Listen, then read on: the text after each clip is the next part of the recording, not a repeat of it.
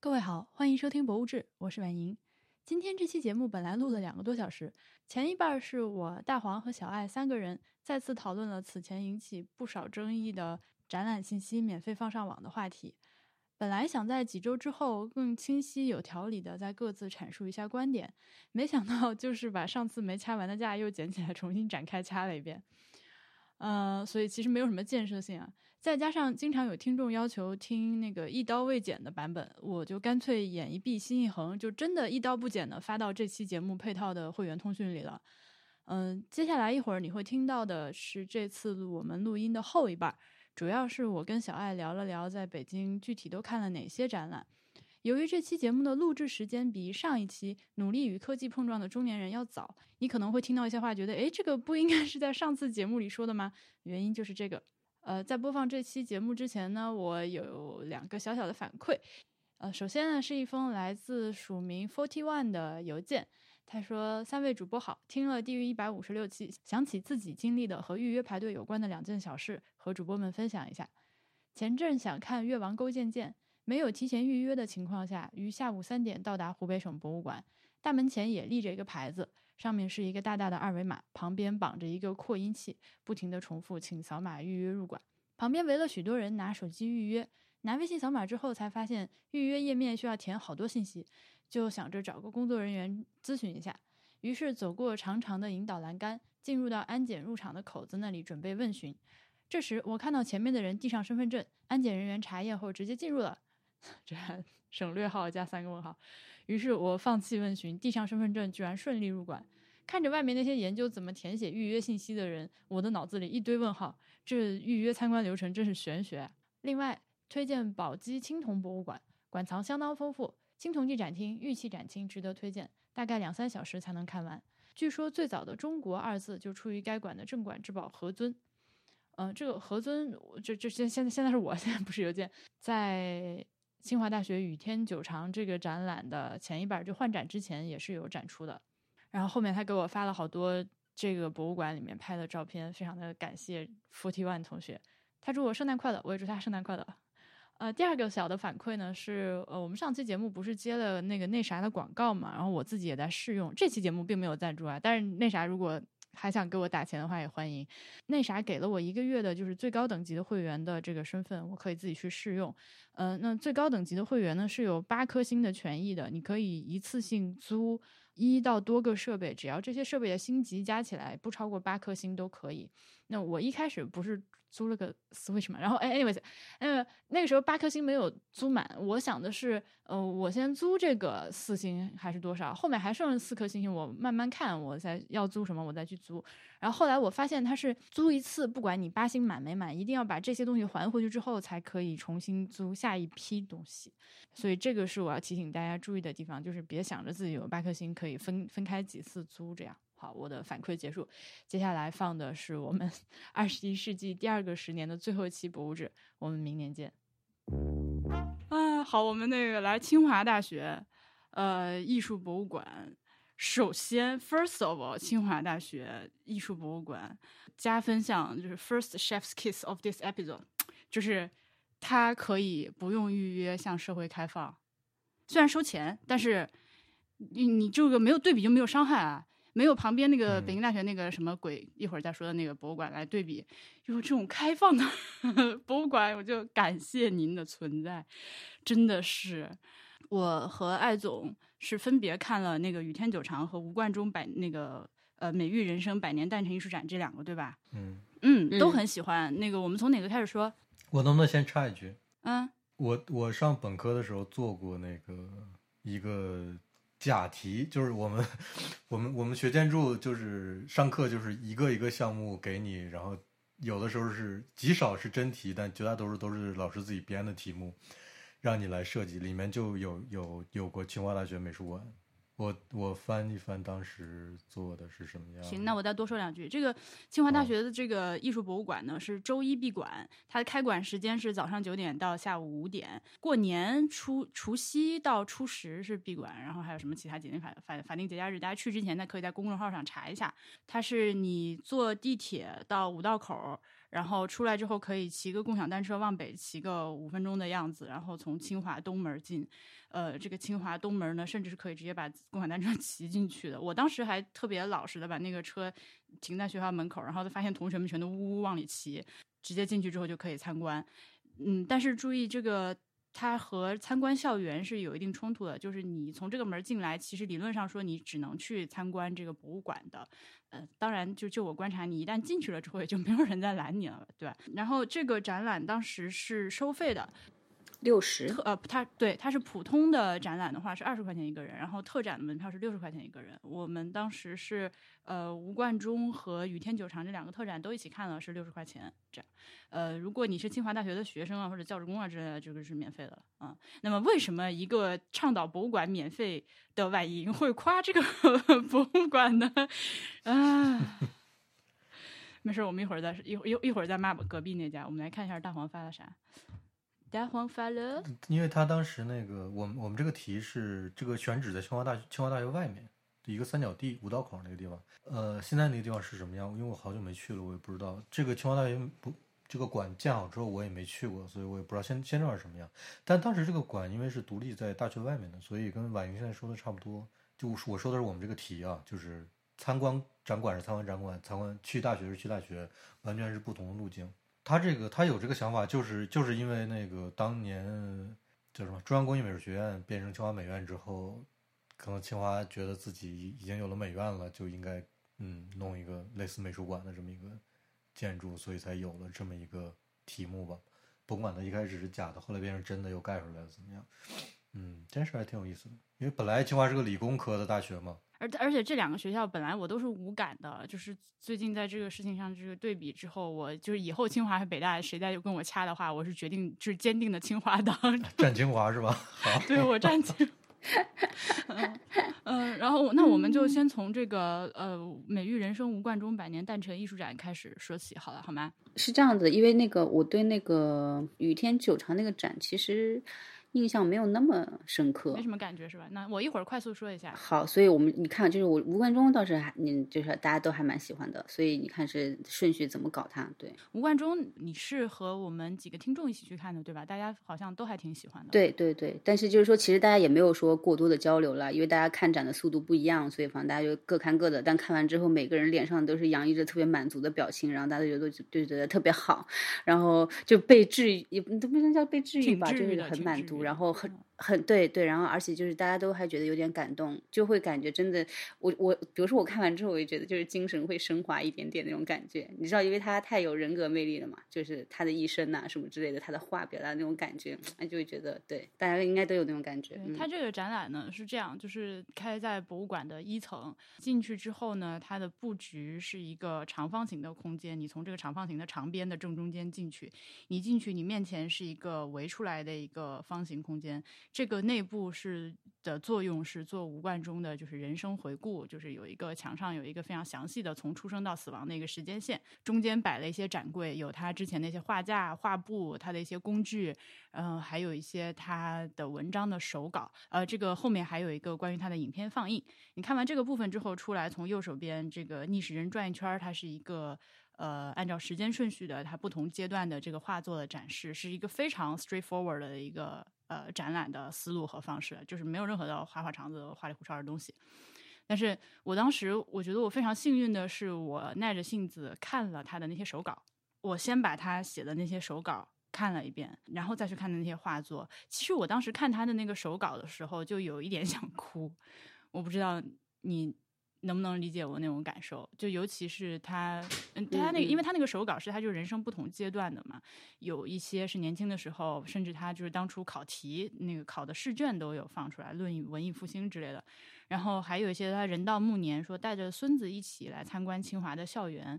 这样的一些东西，我我会把这个图都放到我们那个会员通讯里面给大家看。我不知道，就是那个东西当时就非常的打动我，就他的文，他的文笔又让我感觉就非常的朴素和真情实感，就是评价小学生作文的。对对，所以这是我刚刚讲的，就是我觉得就是比起所以说他画作的成就啊，我觉得就是大家对他的那种喜爱和那种感情，就是更多的是因为他具有的那个人物，是对他那个人物性格的喜爱和尊敬。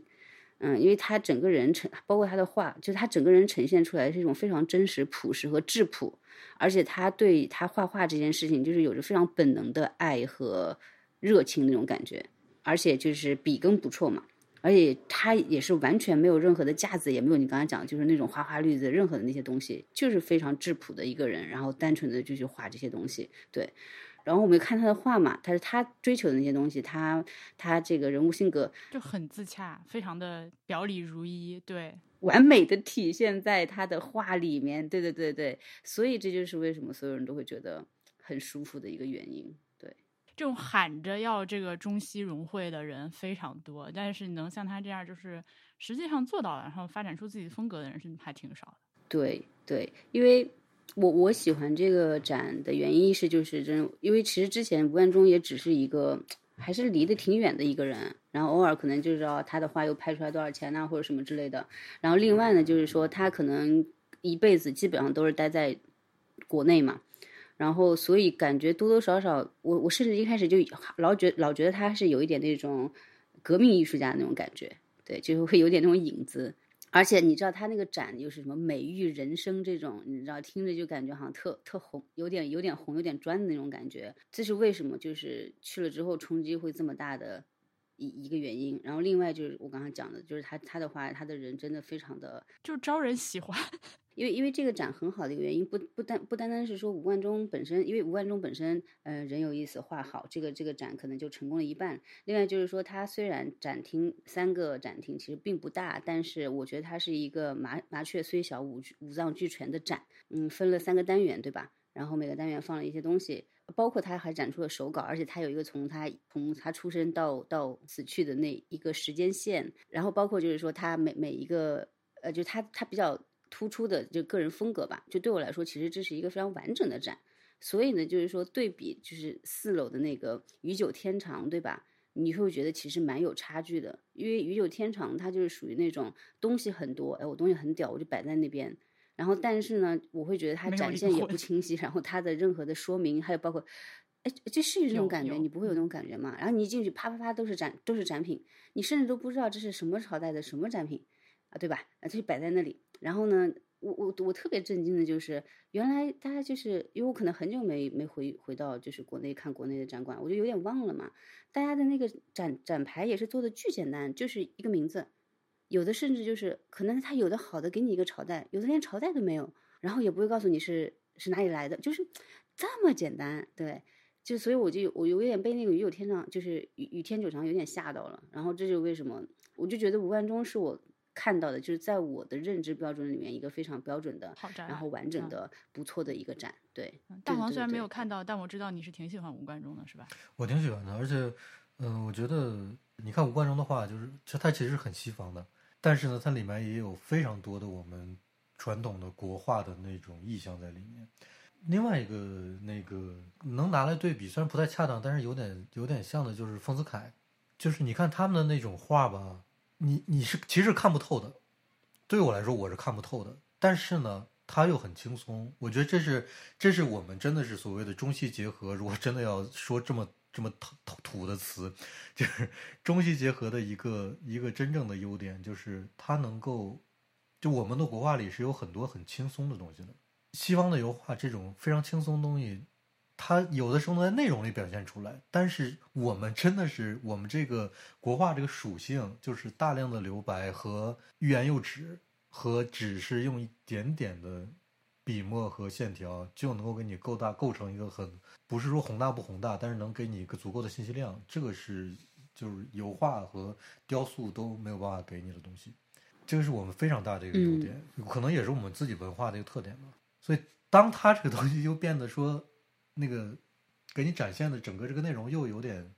轻松和可爱的话，你看吴冠中画那些动物，我都特别喜欢，我觉得它都特别特别松，而且特别特别可爱，动物特别萌。而且你又你又你又看到它，它又真的不是单纯的萌，它只是说让你有那种感觉，这这是一件非常神奇的事情，究竟是怎么办到的，让你琢磨不透。我我我很喜欢，嗯。好，我们夸完了吴冠中。嗯，另外说一句，就是这个展览的画册，我去的时候已经卖光了。问了一下，将来有没有可能补货，说是有可能。Anyways，就如果我们有听众去看这个展览，看到有展册的话，麻烦帮我买一本，然后我寄给我，回头把钱给你，谢谢。然后楼上的这个雨天九长，就是刚小爱讲的这个。哎哎哎，哦，等会儿让我再插一个，我本来还想，我还本来还想讲一个八卦来，也不是八卦吧，就是跟跟清华大学建筑系有关系的，因为。他反正就这一生就还挺挺挺颠簸的嘛，应该是在啊对对五十年代的时候，就是说那个文艺整风运动，然后他一开始其实是在中央美院当老师的，然后结果呢那个文艺整风运动开始之后，他就突然受到了批评嘛。然后就人家就说他是资产阶级形式主义的堡垒什么之类的。然后因为我我大概看了一下他自己写的一些东西，然后他就说学生们状告我放毒的言行。然后就他自己就很纳闷，他说上课的时候学生们明明对我都很热情的，对我谈的东西都很感兴趣的，怎么忽然转了一百八十度？然后后来他就。也呃，就是人家就希望他能画一些政治模式的人物画嘛，但是他不愿意画，所以呢，就是我们其实也可以看到，就这个次展出里面，其实他画人物画非常少嘛，基本上都是风景画嘛，啊，是应该是跟这个有关系的。然后之后呢，他就被调到清华美院建筑系教画画了嘛。其实我当时就还蛮蛮好奇，就是怎么就又调到建筑系了。然后就反正当时就是说是吴良镛就做了一个媒，然后他就说呃。他去清点了，因为他他去清点了吴冠中去那个嗯清华美院建筑系，然后他理由就是说建筑设计要讲形式，他说我们建筑系最不怕形式主义了，对，然后然后美院又正好想把这个瘟神送走，然后所以一拍即合什么的，我当时觉得就嗯蛮蛮蛮好笑的这个事情，对。然后，那我再说一下雨天久长。嗯，就这个展览呢，它是其实等于说是一个建国七十周年的一个献礼展。一开展，我在我朋友圈里面看到大家去看这个展览的都是恶评如潮，就是 真的是。真的是那种实名制出来骂这个展览，因为什么叫什么叫雨天久长的展览究竟什么东西？雨这啊雨天久长周秦汉唐文化与艺术特展，它是一个清华大对清华大学从这个除了自己馆藏，还有各地就是汇集了一些非常就是精品的，就是国宝的。是那个陕西省，它主要是跟陕西省和陕西省文物局合作的。嗯嗯。但是就是一个非常重磅的一个展览嘛，所以开展之前大家都很期待，因为你很少能。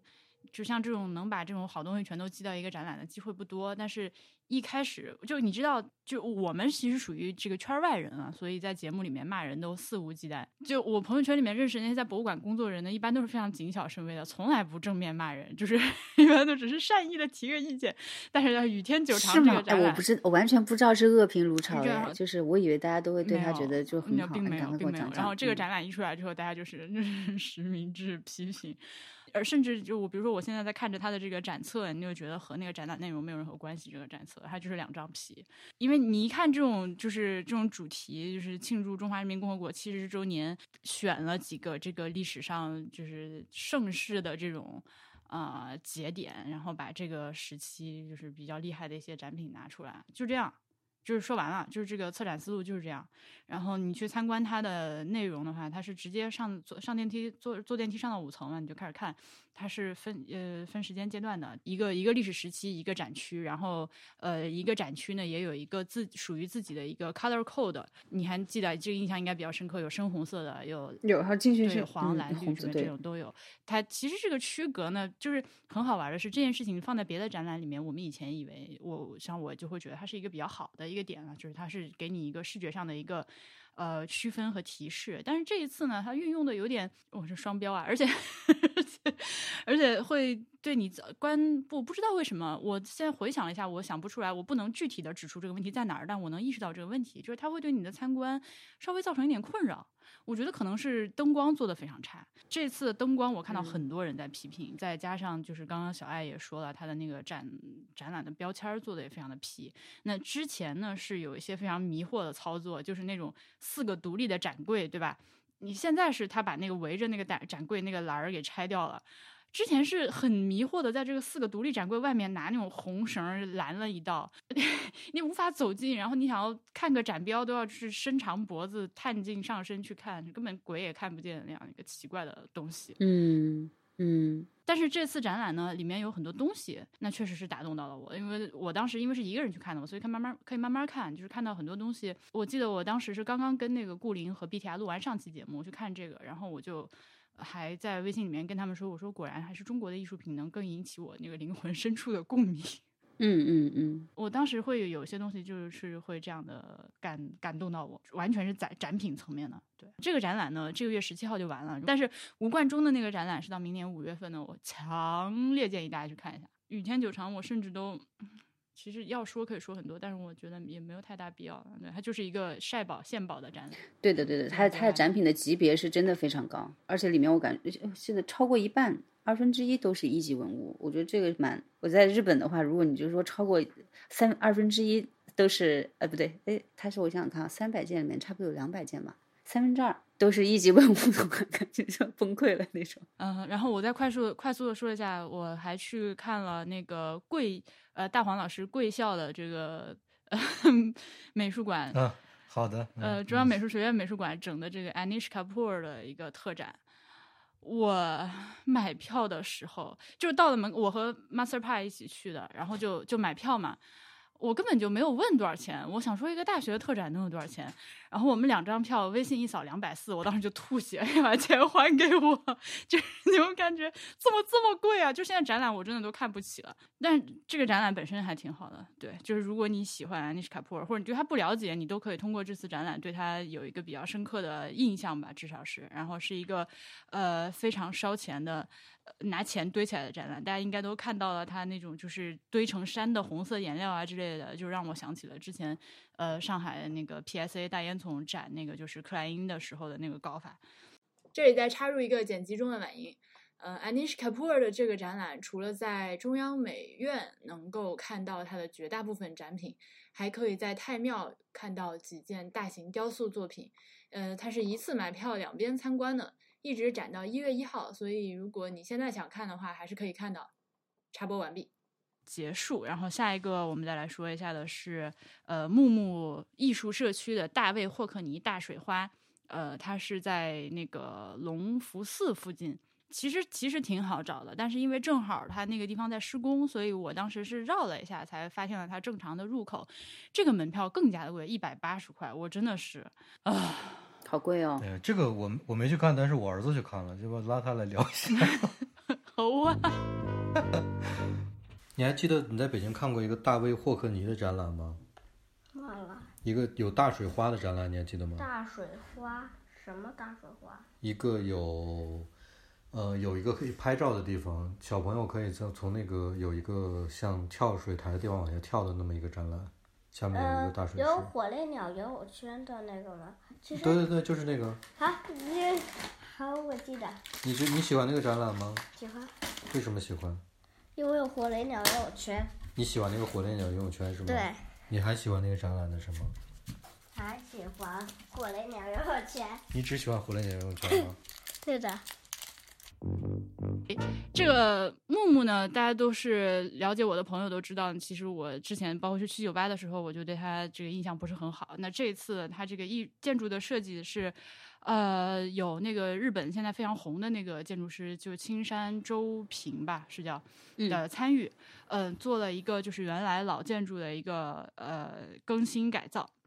但它里里面的这个路线依然是非常的迷惑，就是你下去之后是先往地下走，嗯，就是和七九八那个如出一辙。然后实际参观的过程中呢，也是要走很多回头路，有很多非常说不通的这个展现的没有逻辑的设计，是我非常不喜欢的。但是大卫霍克尼本人是很好的，他的这个作品来的也非常的全，呃，也有比较难得一见的他本人的一些影片啊什么之类的。就是如果你是喜欢大卫霍克尼的话，我觉得这个展览非常值得一看。除此以外，并不需要花一百八十块钱去干这件事情。嗯，它的展览而且是空间分成两个部分，一个是这个本体里面有呃四层还是五层的这个这个展览，就分布在很大的，你可以想见它这个体量是很大的，来了很多东西。呃，这边参观完了之后，你还可以上到旁边隆福寺大厦的顶楼去再参观一小部分的展览。呃，包括这个隆福寺大厦上去之后，我不知道你们俩上去过没有，我当时被震惊了。没有，我没有去过木木。隆福寺大厦是是原是原来那个隆福寺那堆建筑吗？对对对，还就是着火之后就一直很，就一直很消沉的一个社区。然后当时，呃，我看完了之后，超人来找我，我们一起吃饭，他还说自己小时候就不敢进这个楼，就觉得一进来就阴风阵阵之类这种北京人听多了都市传说。对，那个地方是那个地方，确实是好像干什么都干不起来的样子。啊，对，就是据说以前特别兴旺嘛，然后起了一场大火之后风水变了之类的。就围绕隆福寺有很多神奇的都市传说，大家可以去网上看。My anyways，就是那个隆福寺大厦，你上到顶上之后，我我我我我当时的心理建设是，他们说的是这个展览这边看完了之后，你到那边看，我以为是一个 you know 你会进入一个展厅嘛，结果出去之后它是一个露天的，然后就在那个大厦顶楼盖了一个 宫殿。宫殿，这我言语不能描述。就你进去之后，你面前是一个清朝样，就明清样式的一个宫殿，就有各种正殿、偏殿，然后中轴线什么之类的，而且是在天上盖的，就是在顶楼嘛。我当时就 what，呃，视野确实非常好。然后我我已经我已经搜搜到了，你搜到了是吧？我看到了，看到了，嗯，我搜到了。对，视野确实很好啊，就是你确实可以北京天际线可以嗯很就是一览无余的去欣赏，但是我是觉得这个浮夸的程度真的是我操，这这算这算是建筑学上的奇迹了。浮夸吗？我就问你浮夸不浮夸？对木木的这个印象呢，经过这次的参观，依然是没有什么太大的改观。还看了国家博物馆的呃两个展览，一个是也是一个七十周年献礼展，呃，叫做这个回归之路。它这个展览呢也是 挺有意思的，它哎是也是国家嗯之路是，哎，我也看了耶，这个我也看了，啊，回归之路你看，那行，那正好就是那个马，兽首的那个啊，是那个吗？对对对对对，收手，我都崩溃了，你说的是什么，但是你这三个字说出来之说出来之后怎么那么搞笑？气死我了，那个展。啊，那你是那你先说，那你先说，回归之路，新中国成立七十周年，流失文物回归成果展。就没有了，就是气死就是了。就只能说，我跟你讲，就是太乱了，乱到真的是，那他是圆明园的兽首，应该是来了六件吧？你你记得吗？啊我那个地方我根本就没往前面去，我就没往里我跟你讲，你就傻了，就是特别可嗯怕，因为他可能他他就我如果没有记错的话，他是六件，反正他不是十二个，他是应该是来了六个。然后呢，因为你大家就是我们之前节目也讲到，兽首就是，呃，虽然他也没有那么。那个，但是因为他的这个现在的一些历史背景什么的，就是搞得我们国人全部都知道兽首嘛，然后所以他这次展览也是把兽首作为一个特别高光的东西。那么他毁就毁在呢，他把兽首放在一进门的那个地方，明白吗？一进门，对所有人都要看兽首嘛，对，然后结果就形成一个非常奇妙的景观，就是你要进门的时候，你都不知道门在哪里，然后你就看到大概可能有两三百个人在那边排队，然后我当时就是想说去看看国博，我也没有想着要怎么样，然后我就问他，我说。这在排队干嘛？他说在排队看兽首。我说我就想看一下国家之路的这个展览，我应该怎么办？他说哦，那你从那边进去吧。然后结果呢，他就把我引到，然后我就以为门在那边，你知道吗？我就进去看了，嗯看了之后呢，我就说这叫一个乱呐、这都是什么和什么呀？简单来讲，这个展就是把我们国家就是流散在就是是海外各地的一些展品，通过各种方法回收过来，然后把回收的这些展品弄了一个展览嘛。然后呢，我绕到最后的时候，我才反应过来，原来我进的是一个出口，你明白吗？他让我从出口进去了，所以我是反着来看这个展览的。然后我看我走到门口的时候，才发现哦，原来兽首那个地方是个入口，嗯，然后这就很可怜。就比如说，其实你是可以从入口进去的，但是因为没有工作人员在那里引导你，然后呢，大家全部都是。大家也不知道什么情况，大家看到人们在排队之后，大家就在那边都在那边排队，你知道吗？都不知道在排什么。对这个事情，我就我就震惊了。我就想说，这边你至少有一个引导的吧？比如说像在日本的话，他就算你这个设置，你把最厉害的地方放到门口，那你至少也要说一下说，不看射手的人，大家可以先去看别的啊、我们可以先去看什么再回来。这是一个非常基本的一个一个完全没有，完全没有。对，然后呢，这个展也是就是嗯好一点吧，就是他的那个信息。他会告诉你说这个是什么文物，是是通过一个什么背景被回收过来的，就是每一每它是分国家的，对，所以每一个国家它它发生一个什么事情啊，可能会跟你讲一下。但同样也是，就是收回来的那些文物，信息量太少，一个名字，然后可能是什么朝代的，大概也就这些了。这一次可能感受特别深的就是，它毕竟是我们的国家博物馆，对吧？等级最高的博物馆之一，它对外国人非常不友好。就是它除了中文之后，那包括清华大学也是，我突然发现一个问题，就是它除了中文，它没有任何其他的语言。而我在日本已经非常习惯的，就是至少它有中英两个语言。而且现在因为包括可能因为中国的游客非常多嘛，所以呢，就是大部分的大一点的大型展览，包括特展都会有中文了已经。可是我们的博物馆对不仅就中文的信息少，然后你就更不要再去想说它能有英文或者是其他的这个，挺遗憾的吧？对，你知道吗？这个展览我看的时候就觉得自己在看一个大型实体法制节目。就是那种打击走私犯罪成，就是很像那种。我那天去的时候，呃，因为时间可能比较晚嘛，就错过了高峰，然后也不是周末去的，所以呃，兽首那个地方前面也就二三十个人。但我知道是什么，我远远瞟了一眼，我就没去排队。但好玩的是啊，就是因为大家是其实挺自觉的在排队，结果那个排起来之后，是工作人员过来就是跟大家，不用排队，这个不用排队，你们排什么队？不用排队。我就啊，what？那它里面呢，就是刚像小艾说的，它是分那个就是回归的方式不同，就有捐赠的，有征集的，通过法律途径追讨的，有那个就是什么中外司法部门合作的，呃，还有那个对方主动返还的。然后方式分完了之后，下面又分小类啊，那个案例，对吧？呃，对，大概就是这样一个。就是它这个展其实可以做成一个特别好玩的，而且故事性特别强的展，不知道为什么就对的，就感觉像看一个法制节目，嗯。我看完了这个之后，我一看时间还有一点，然后我就跑到楼上去看了一个我想戳死自己的展览，是国家博物馆和清华大学合作的。我刚还说自己站清华是吧？然后就看到一个呃什么第五届艺术与科学国际作品展暨学术研讨会，然后弄了一 个。你是真的应该挺闲的，挺有时间的。他就是做了一个，就是什么人工智能时代的艺术与科学的融合。但是就是，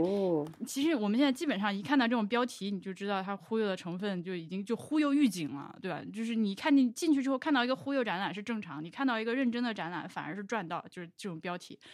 然后我进去之后，当时就很想给给那个设计互联的人说，对不起，我们当初对你们的那个展览要求太高了，你们做的已经 很好了，就跟这个一比啊，那真的是这个里面就是，当然也可能是因为他就是呃举办了这样一个盛会，每个研讨会，大家都拿自己的作品来。呃，展示一下，所以它里面的布展让我感觉一点都不像个博物馆，反而很像一个艺术博览会，就是没有什么策展可言，就是往里一堆，然后你就进来看吧。然后你知道，像这种新媒体的艺术项目，它有很多就是那种视频和音频的东西，所以很吵。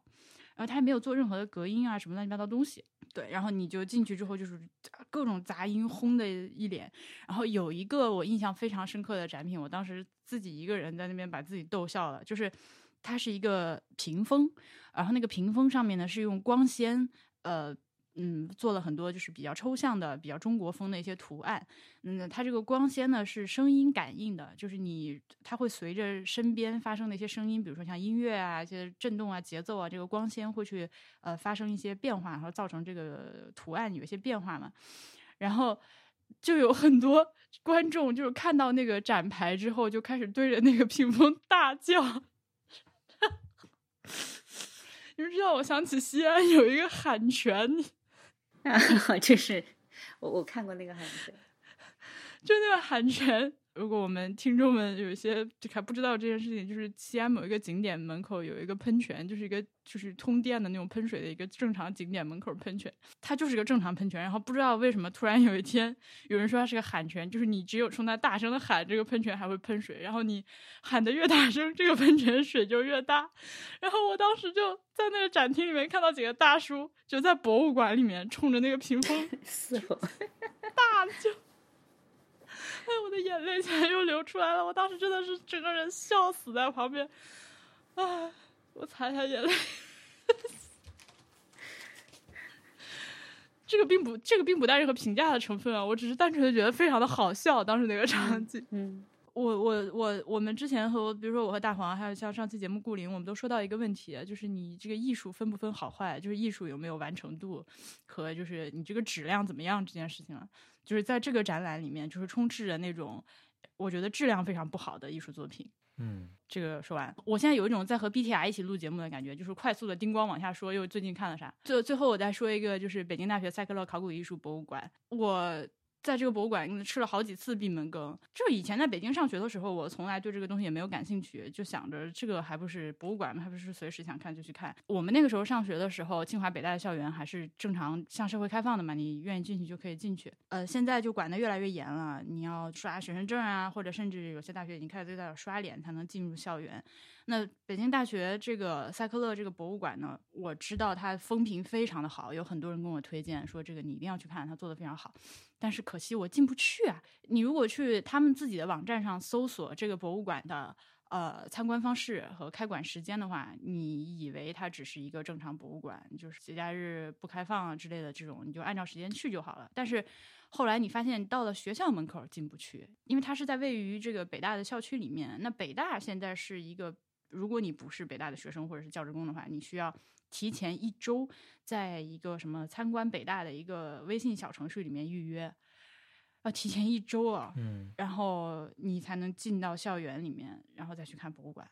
所以，其实你要说这个事情是不是博物馆的锅呢？我觉得可能也不是博物馆的锅，因为博物馆它也没有在学校门口把门说你们不准进来。但是事实上，现在造成的你根本看不到，而且最坑爹的是他自己展览啊，他自己博物馆的网站上没写，就你不知道，真的会造成你就是去了，然后发现哎学校我进不去这样的一个状况。我之前就是前两次都是我查了信息，然后我去发现去不了。就是各种是不同的情况，反正 anyway 最后结果就是没去成。那这次还是因为有那个朋友带，有那个就是学校的通行证把我带进去了。博物馆的建筑就是一个老建筑，没有什么很适合做现代展览的这个东西可言啊。就是空间上和包括灯光啊这些硬件的设施其实是挺不好的。但是我想呢，他应该是在嗯大家对他风评口碑都很好，应该是因为他自己的学术能力。嗯，和他策展的能力就是应该是很好的，但是我这次看的有一定的体会，但是体会的还不够充分。这个展览是千山共色丝绸之路文明特展。呃，因为新疆的这个自治区博物馆最近在那个做翻修，所以我其实挺幸运的，就是之前去新疆看到了他们开馆前的最后一段时间，然后我一走没多久，他们就闭馆了。新疆的这个自治区博物馆翻修呢，就面临一个问题，就是他们自己的这个仓库放不了这么多东西，所以其实也是一个双赢的阶段，就是也是也是一个双赢的一个事情，就是他们愿意把自己这些比较珍贵的藏品暂时先寄到北京来，这些条件。不管是条件还是策展能力都比较好的博物馆，先在这里巡展一下。呃，之前呢，国家博物馆是有一个叫“万里同风”的展览，也是新疆精品文物。然后完了之后，清华呃，然完了完了之后，北大街上叫“千山共色”，这俩展览名字还能接上。嗯。那天因为是跟着任超一起去看的，然后他也就是担任起了这个义务讲解员的角色，给我们讲了很多东西。就是这个展览呢，我是如果你是北京本地，你住在北京的话，我非常推荐你去，因为外地人想要预约这样一个提前一周预约看的展览，确实太难了。所以我在这个节目里面呢，我也没有办法向大家推荐这个博物馆，就是你基本上看不到，它就是事实上等于不对社会开放，我觉得可以这么说。对，因为我看的有的地方写他经工作日仅接受团体预约参观，而且每天只有限额一百个人，所以你其实是可以理解，他就是对普通观众不友好的一个地方。个人参观仅限周末和节假日，而且需要提提提提提前七天预约，这样。而且是要在北大的进校园的那个地方预约，还不是在这个博物馆，就很复杂。我你说你说你这个，我我我我我最近发现一个问题，就我我不知道是不是事实啊，就是我觉得。它就像是我们有有些人来到欧，有些那个我们中国人来到欧洲之后，我们会因为一些，呃，比如携程啊，比如说那个那个叫什么穷游啊这些 app 或者什么给你的推荐什么，我们会有自己一套游游览欧洲的方式，就是按照攻略嘛，就所谓的攻略。对对对，按照攻略逻辑的。我我发现可能每个国家都有，就是我觉得你可能不用担心老外的这个事情。就是就是你不知道，你其实不知道德国人的德国攻略上都写了什么，这些可能都是写在里面的。这这是一件很神奇的事情，就是你感觉你感觉法国人到北京之后有一个法国人的那个那个经常会遇到法国人的那些地方，可能是在他们的攻略里面。然后德国人有德国人的，英国人有英国人的，这是很神奇的一件事情。我觉得每个人都有每个国家的人 每个语言嘛都有自己的那个攻略生态，真有可能。我觉得是这样的，就特别特别逗，因为有些地方你会集中的发现，哎，这地方怎么这么多外国人、某个国家的人，大家都不是一起来的。因为我这次就是之前我其实还发了一条泄愤的朋友圈，fuck 北大的，就是我其实知道我要去北京了，而且当时其实是提前挺久的，就是提前了可能十天吧的样子，我就知道我要去北京了。呃，我就想说这次好不容易那个提前一点约一下，然后就发现又不行，因为他那个小程序有 bug，我根本就无法进入那个小程序，我就好生气。哎，那我再倒回去问一个问题。刚才我就突然讲到嘛，我说突然发现我我们这边就是不仅中文信息不够嘛，然后英语信息也没有嘛，就基本上没有。我去了几个这种国家类的博物馆都没有看到英语信息，所以我就在想，博物馆有没有？